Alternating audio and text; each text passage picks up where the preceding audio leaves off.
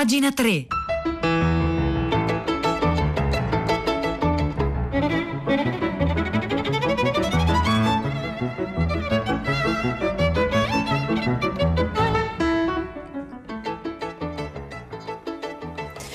Le 9, 2 minuti e 24 secondi di lunedì 12 ottobre 2020. Buongiorno a tutti e bentornati a pagina 3, la cultura nei giornali, nel web e nelle riviste da Silvia Bencivelli che vi parla oggi al microfono e sui giornali di oggi tante storie da leggere, tante storie di scrittori. Cominciamo da Repubblica. Repubblica che ci propone, eh, che ci propone un pezzo su George Orwell, George Orwell sorvegliato speciale a firma di Antonello Guerrera che intervista anche il figlio di George Orwell a proposito di una storia che risale ai tempi della guerra civile spagnola. Un saggio in uscita svela alcune cose sul rapporto con i sovietici. Per quanto poco uno potesse davvero complottare, l'atmosfera intorno ti costringeva a sentirti e a comportarti come un cospiratore.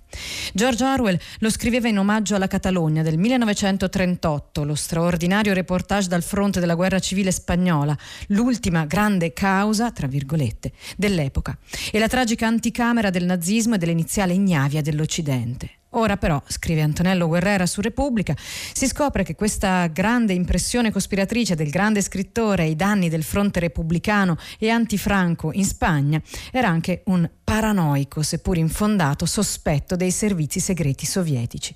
Lo rivela appunto questo saggio, questo libro dal titolo The International Brigades, Fascism, beh insomma è in inglese, ecco, un libro in inglese dello storico e giornalista inglese del Guardian, eh, Jill Stemmerlet, in uscita per Bloomsbury il 15 ottobre prossimo. Argomento appunto, il titolo tradotto in italiano è Le brigate internazionali, il fascismo e la libertà nella guerra civile spagnola, guerra civile che appunto dal 1936 al 1939 attirò le tragedie, le speranze e l'attivismo di 36.000 volontari contro i franchisti e il loro colpo di Stato. Tra questi c'era Ernest Hemingway, c'era Oden, a un certo punto ci fu anche Simone Weil fino a quell'infortunio del piede nella pentola d'olio e l'infortunio a cui fa riferimento Guerrera qui su Repubblica è appunto quando eh, Simone Weil eh, mise un piede appunto fino a ustionarsi in una pentola d'olio perché non sapendo maneggiare le armi era stata messa a lavorare nelle cucine e furono i genitori a doverla andare a riprendere. Ovviamente tra questi eh, volontari contro i franchisti c'era anche George Orwell, vero nome di Eric Blair, in un conflitto che ha segnato le menti e i ricordi di generazioni tra il massacro cubista di Guernica, Guernica e i combattenti impallinati e sacralizzati da Robert Capa. Per il suo ultimo saggio, Tremlett, appunto l'autore di questo saggio che sta uscendo in Inghilterra e che uscirà il 15 ottobre, ha scartavetrato archivi e documenti nelle sue ricerche ed è giunto a una conclusione. I servizi segreti sovietici, orchestrati dal Comintern a Mosca e tramite gli 007 delle brigate internazionali comuniste, spiarono per molti mesi Orwell. Non si fidavano di lui per niente. I documenti dimostrano come non solo lo scrittore, ma anche sua moglie fossero sorvegliati costantemente, ha spiegato Tremlett all'Observer, che ha anticipato il suo libro in uscita. Ciò confermerebbe la teoria che Orwell avesse sviluppato già in omaggio alla Catalogna e più tardi e ampiamente nella Fattoria degli Animali e in 1984 l'idea che Stalin voleva trasformare il comunismo in una tirannia capeggiata da un uomo solo al comando. Eppure Orwell, prosegue Guerrera qui sulle pagine di Repubblica, Orwell era indiscutibilmente di sinistra agli inizi della sua carriera di scrittore e di inviato dell'Observer stesso, ma c'erano molte cose che non convincevano i sovietici. Innanzitutto il fatto che eh, Orwell non si fosse eh, arruolato nel dicembre del 1936 in Spagna nelle brigate internazionali guidate dai comunisti legate a Mosca, ma che si fosse arruolato con gli anti-stalinisti e trotskisti del POUM, Partito Operaio di Unificazione Marxista. Due gruppi questi che si fecero la guerra in un fronte repubblicano sempre più spaccato in insanguinato dai massimalismi, giacobinismi ed esecuzioni sommarie. Eppure Orwell, quando era ancora in Inghilterra per entrare in Spagna, aveva cercato l'appoggio proprio del Partito Comunista inglese e il suo leader, Harry Pollitt, po, mm, scusate, Pollitt, si irritò alla sola vista dello scrittore per poi marchiarlo per sempre con politicamente inaffidabile. Anche per questo, visti i legami di Pollitt con Mosca, Orwell finisce presto nei radar sovietici. Come racconta Tremlet, sempre lui nello, sull'Observer, un diagramma negli archivi stalinisti lo incastra in un gruppo inglese interno al POUM, in una ragnatela di sospetti tra trotskisti, anarchici catalani, intelligence francese, spie al soldo di Mussolini e della Gestapo. Anche la moglie Aileen viene monitorata, così tanto che tra le scartoffie dei servizi spunta anche quella che sembrerebbe una conferma di un tradimento da parte di Aileen nei, eh, nei confronti del marito. Era una coppia aperta, insomma, questi sono fatti loro. Il resto, prosegue Antonello Guerrera, è storia nota. Orwell si becca una pallottola alla gola, ma si salva e mm, dirà allora sono stato la persona più fortunata della terra, ma sarei stato più fortunato se l'avessi schivata. Torna a Barcellona dove racconta gli ultimi caotici e drammatici eventi dell'omaggio alla Catalogna che pubblicato nell'aprile del 1938 vende solo 800 copie. Esce in Italia anche prima della morte dello scrittore ma appunto vende molto poco. Infine nel giugno del 1937 Orwell fugge dalla Spagna con Eileen saltando nella prima classe di un treno per la Francia vestito di tutto punto. Ma prima gli ufficiali sovietici dell'NKVD sequestrano tutto ciò che trovano nel suo appartamento catalano. Ed è questa un'altra storia nel prisma spagnolo di Orwell. In quelle raid scompaiono anche diari e le foto di Orwell durante la guerra civile spagnola. E eh, questo è il figlio di Orwell che eh, racconta a Guerrera qui su Repubblica, gliele rubarono gli agenti sovietici. Richard Horazio Blair, 30, eh, scusatemi, 76 anni, unico figlio che fu adottato dallo scrittore che era morto quando appunto Richard ne aveva sei, racconta questo. Da allora non abbiamo saputo più nulla. Sappiamo che sono a Mosca, ma la Russia non vuole farci accedere agli archivi. Spero che Putin un giorno cambi idea. Non vogliono farmi mettere le mani su quegli scritti, a me basterebbero anche solo le fotocopie. È l'ultima cosa che vorrei sapere di mio padre, l'ultima cosa che mi manca di lui. Richard sostiene che il padre fosse cosciente di essere spiato dai sovietici. Era stato un po' ingenuo all'inizio sui comunisti, ma poi si rese conto con chi aveva a che fare. La sua fuga lo dimostra, del resto poi lo spiò anche l'MI5, cioè i, MI5, i servizi segreti, in Inghilterra. Questo è un articolo che racconta George Orwell, sorvegliato speciale dai sovietici, lo trovate su Repubblica di oggi, a firma Antonello Guerrera.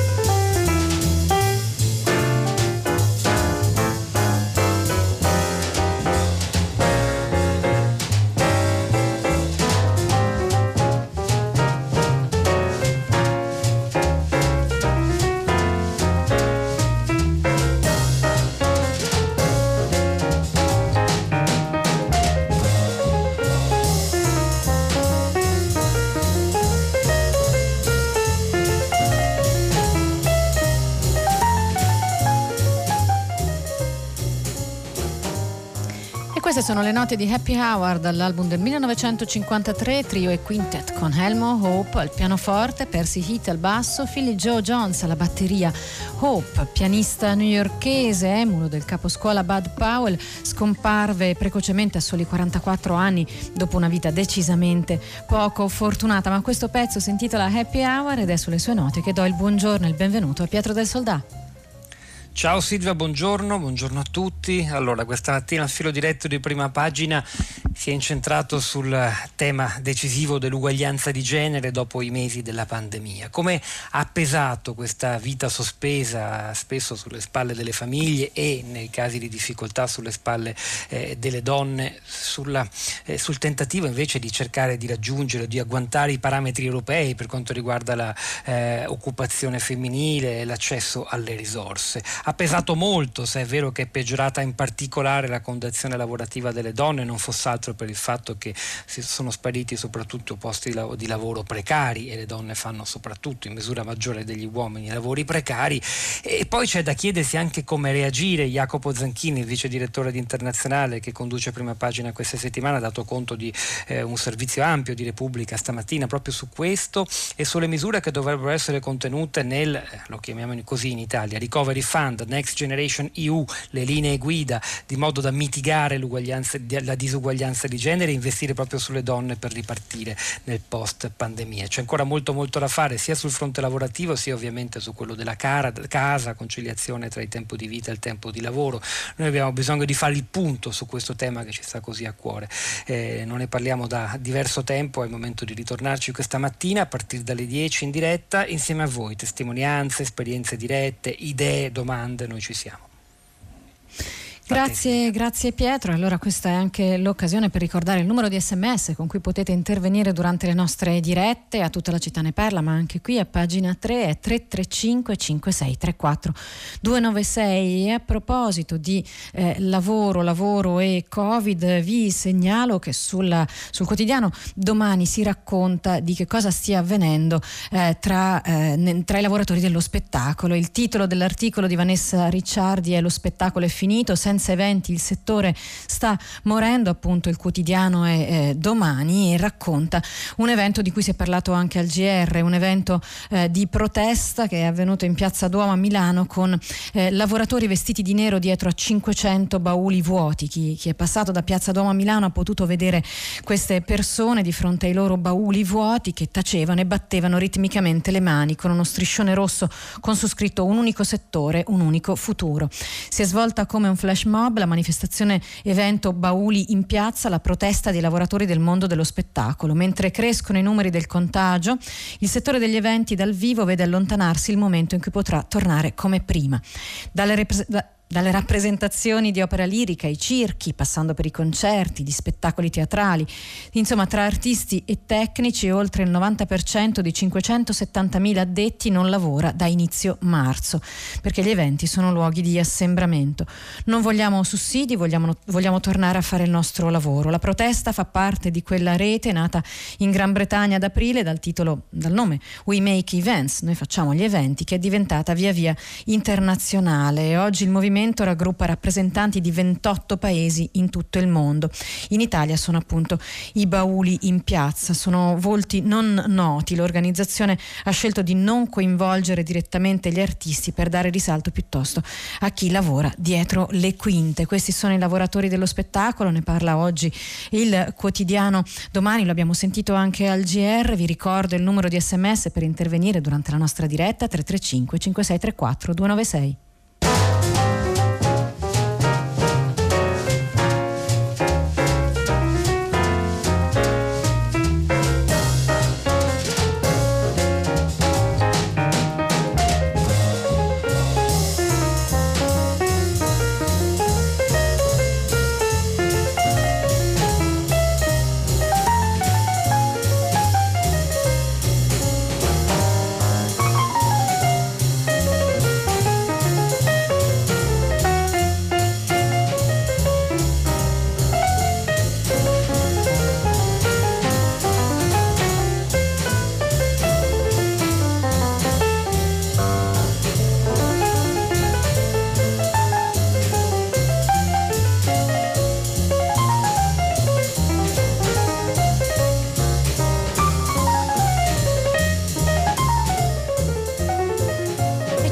Scrive ho letto omaggio alla Catalogna quest'estate grazie a una vostra segnalazione, una segnalazione di Radio 3, grazie Scilla. E poi c'è chi ci corregge, Simone Weil mise il piede deliberatamente nell'olio bollente perché Durruti, Buonaventura Durruti, eh, fece fucilare un giovane franchista perché questo si rifiutò di, eh, di, di cambiare casacca. E, insomma eh, erano, erano, i volontari della colonna anarchica eh, che, appunto, alla quale si era unita Simone Weil. Ma noi continuiamo a sfogliare sfogliare le pagine dei giornali troviamo un altro scrittore di cui c'è molto da raccontare oggi. Lui è Dumas, Dumas padre, e ne parla oggi Riccardo De Palo con un'intervista a Claude Shop, massimo esperto dell'autore dei Tre Moschettieri che oggi a Roma sarà a Palazzo Farnese per ricordare lo scrittore. Tra pochi giorni, il 5 dicembre, cadono infatti 150 anni dalla morte di Dumas e eh, Claude Shop comincia l'intervista sul messaggero con queste parole.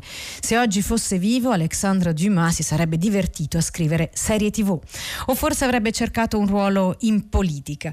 Eh, ne, è, ne, è, certo, ne è certo Claude Shop e aggiunge avrebbe fatto lo sceneggiatore, sarebbe stato anche un buon politico di centrosinistra ovviamente, perché era un uomo di mondo e accettava il mondo così com'è e lui stesso aveva conosciuto un'epidemia, il colera, insomma si adattava a tutte le circostanze. Allora, quale eredità ha lasciato ai posteri? Dei libri immortali, dei miti imperituri. Con i tre moschettieri ha elevato l'amicizia a livello di mito, così come ha fatto con la vendetta nel Conte di Montecristo. Ho l'impressione che molti film su questo tema si siano ispirati all'opera di Dumas. E allora Riccardo De Palo chiede: Dumas, anzi spiega, Dumas era figlio di un generale della rivoluzione francese mulatto, perché a sua volta era figlio di un marchese francese e di una schiava haitiana, detta la femme Dumas, la donna della masseria, Dumas. Da qui il nome che eh, il padre di Alexandre Dumas prese quando in un certo senso ripudiò le proprie origini nobili, ripudiò il cognome del padre. Come ha fatto Alexandre Dumas, appunto figlio di una persona mulatta e a sua volta mulatto, a vincere i pregiudizi del tempo? Non si può dire che ne abbia sofferto, risponde Claude Shop, perché aveva una vitalità talmente forte. Ci furono scrittori che lo discriminavano, si lamentavano che un, tra virgolette, negro, così come lo chiamavano, un negro come lui facesse lavorare dei collaboratori. Ha incontrato ostacoli, ma non si è certo messo a piangere per questo. Dumas fu anche buon amico di Garibaldi, è stata la sua grande avventura, ha passato gran parte della vita scrivendo di storia, ma in questo caso ebbe l'occasione di viverla. Credeva veramente di poter cambiare il mondo e credeva di poter cambiare l'Italia. Arrivò a Napoli qualche giorno dopo Garibaldi perché una tempesta le aveva impedito di arrivare in tempo. Quando lo vide, si gettò tra le sue braccia. L'eroe dei due mondi gli diede subito del tu, lo trattò con estrema familiarità e lui, Dumas, si commosse, tanto da avere le lacrime agli occhi. Dumas ebbe un rapporto molto stretto con l'Italia, prosegue, prosegue Claude Shop e, e ammirava moltissimo non soltanto il clima, ma anche la gentilezza degli italiani, anche se a un certo punto ovviamente ebbe qualche disillusione. Lei ha anche scoperto l'identità l'identità della modella dell'origine del mondo di Courbet, chiede Riccardo De Palo a Claude Shop, una delle opere più scabrose e famose della storia dell'arte. È stata una sorpresa anche per me, quando la frase rivelatrice di Dumas figlia è cascata sotto i miei occhi, l'emozione è stata grandissima. Una frase appunto che Dumas figlio scrisse a Georges Sand in cui rivelava l'identità della modella. Era Constance Quegnot, ballerina dell'opera, amante del collezionista turco Khalil Bey. Quando posò per Courbet aveva 34 34 anni. Una donna, dice Shop, una donna con un singolare destino, quello di lasciarsi dipingere in questo modo. Poco a poco mi sono deciso a ricostruire la sua vita e non ho potuto fare a meno di ammirarla. Una donna che veniva da una miseria assoluta e che era riuscita a essere nota e celebrata in tutta Parigi. Ci sono molte sue foto di Nadar, all'epoca in cui faceva la ballerina, ma anche di molti altri. Credo di averne ritrovato all'incirca 200. E allora la sua frase preferita di Dumas, chiede Riccardo De Palo in questo articolo del Messaggero, attendre e espérer, attendere e sperare. È questo il Conte di Montecristo.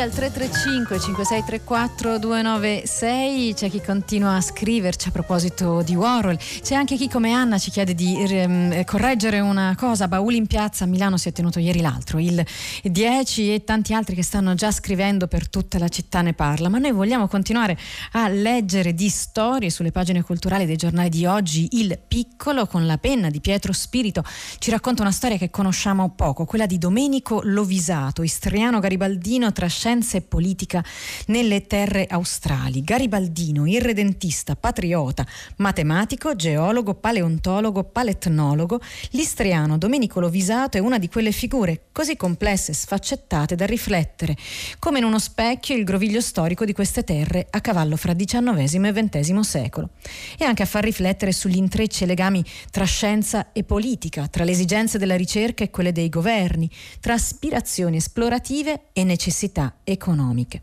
È una figura, eh, una figura che conosciamo poco e che oggi conosciamo meglio grazie a un ritratto firmato Enrico Mazzoli in un volume dal titolo Un istriano nella terra del fuoco, pubblicato dall'Istituto regionale per la cultura istriano Fiumano Dalmata insieme alla libreria editrice internazionale Italo Svevo. È un libro in cui appunto questo autore Enrico Mazzoli mette a fuoco un episodio particolare, molto complicato, un episodio in cui Lovisato partecipò da scienziato alla spedizione in terra australe del 1881-82. È una storia forse minore, ma è una storia che racconta bene la temperie di quegli anni. Le cose andarono male da subito.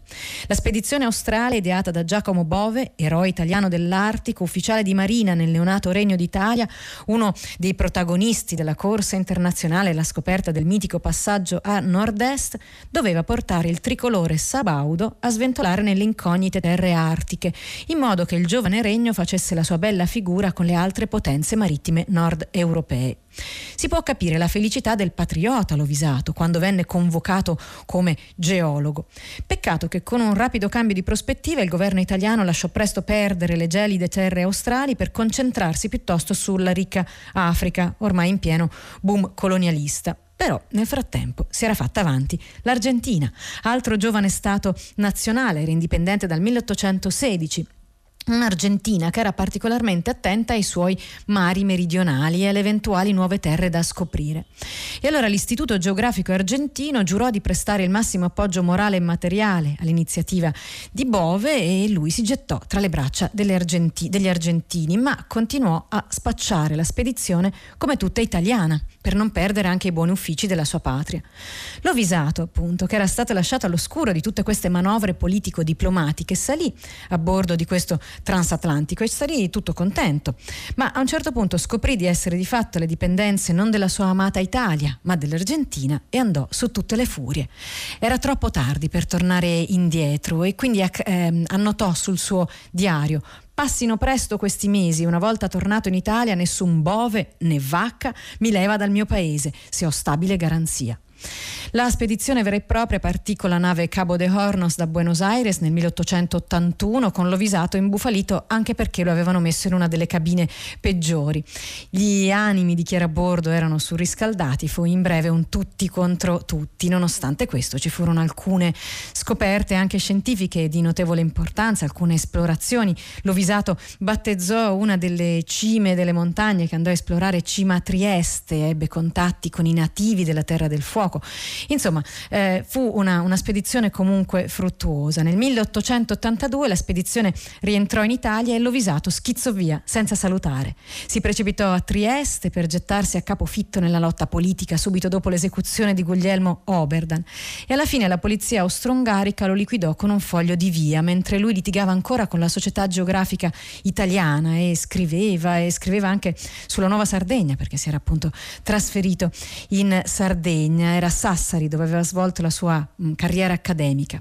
Domenico Lovisato, conclude questo articolo, firma Pietro Spirito sul piccolo di oggi, morì nel 1916 a nove mesi dall'entrata in guerra dell'Italia contro l'Austria-Ungheria, dopo aver inutilmente chiesto di essere arruolato nell'esercito italiano. Aveva 73 anni, gli dissero di no e eh, non vide per un soffio realizzato il suo sogno dell'Istria e Trieste italiane. Il titolo di questo articolo è Domenico Lovisato, l'istriano garibaldino tra scienza e politica nelle terre australi.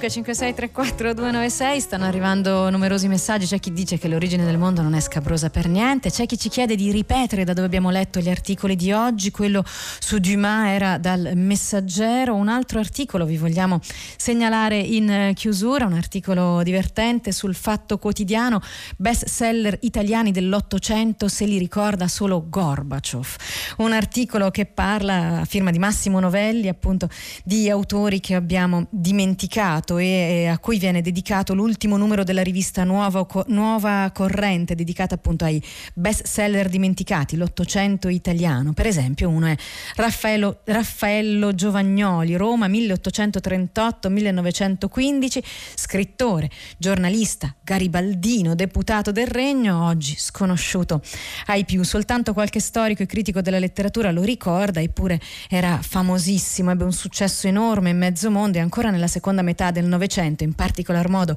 in Cina e in Unione Sovietica, veniva letto moltissimo. Mikhail Gorbaciov disse che ogni famiglia sovietica aveva in casa una copia del romanzo di Giovagnoli, questo romanzo appunto che era Spartaco. Altri nomi vengono citati da, eh, da questo articolo di Massimo Novelli, lo trovate oggi sul Fatto Quotidiano. Vi ricordo che oggi parte un nuovo ciclo di Ad alta voce da lunedì, oggi a venerdì 13 novembre Federica Fracassi legge il diario di James Somers di Doris Lessing, Doris Lessing, Nobel per la letteratura nel 2007, la scrittrice zimbabwese di origine britannica, appunto qui è il diario di Jane Somers nella traduzione di Marisa Caramella. Oggi, pagina 3 con questa segnalazione Finisce qui, io vi saluto insieme al tecnico Cristina Santi, a Marzia Coronati in redazione, a Piero Pugliese a Maria Chiara Beranec che oggi è stata anche in regia oltre che alla cura del programma Pagina 3 torna come sempre domani qui alle ore 9. Un saluto a tutti da Silvia Bencivelli, l'augurio di una buona giornata all'ascolto di Radio 3.